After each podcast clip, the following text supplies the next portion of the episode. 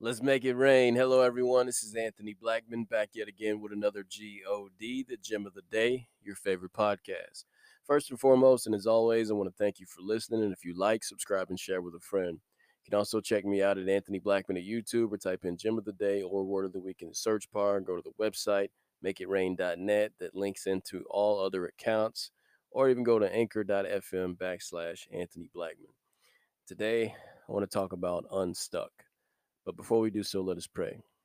Dear Heavenly Father, we come to you humbly, thanking you for everything you do, for your word that goes forth and prospers, in which it was sent. And we thank you in all these things. In Jesus' name, amen. With that being said, unstuck. Now, I want to tell a story, but before I do so, let's get to the scripture. It starts on Second Corinthians chapter 1, starting on verse 3. And it reads Blessed be the God and the Father of our Lord Jesus Christ, the Father of mercies and God of all comfort, who comforts us in all our tribulation, that we may be able to comfort those who are in any trouble with the comfort by which we ourselves are comforted by God. I love that. It goes on to say, For as the sufferings of Christ abound in us, so our consolation also abounds through Christ. Now we are afflicted, it is for your consolation and salvation which is effective for enduring the same sufferings which we also suffer. Or if we are comforted, it is for your consolation and salvation.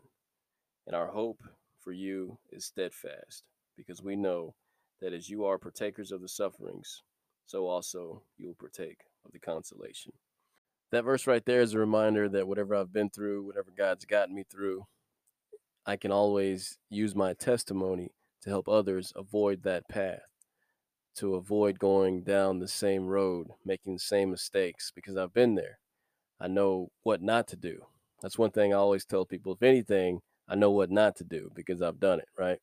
You should at least listen to me for that reason. I know what not to do. I can tell you not to do that because I know the consequences. I know what comes with it.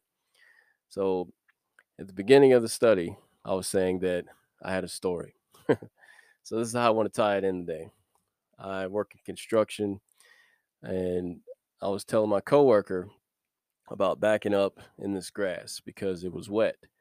I've been stuck several times in the mud. It's not fun. And I saw that the grass was wet. I saw that it was muddy. I said, "No, nah, I can't back up right there."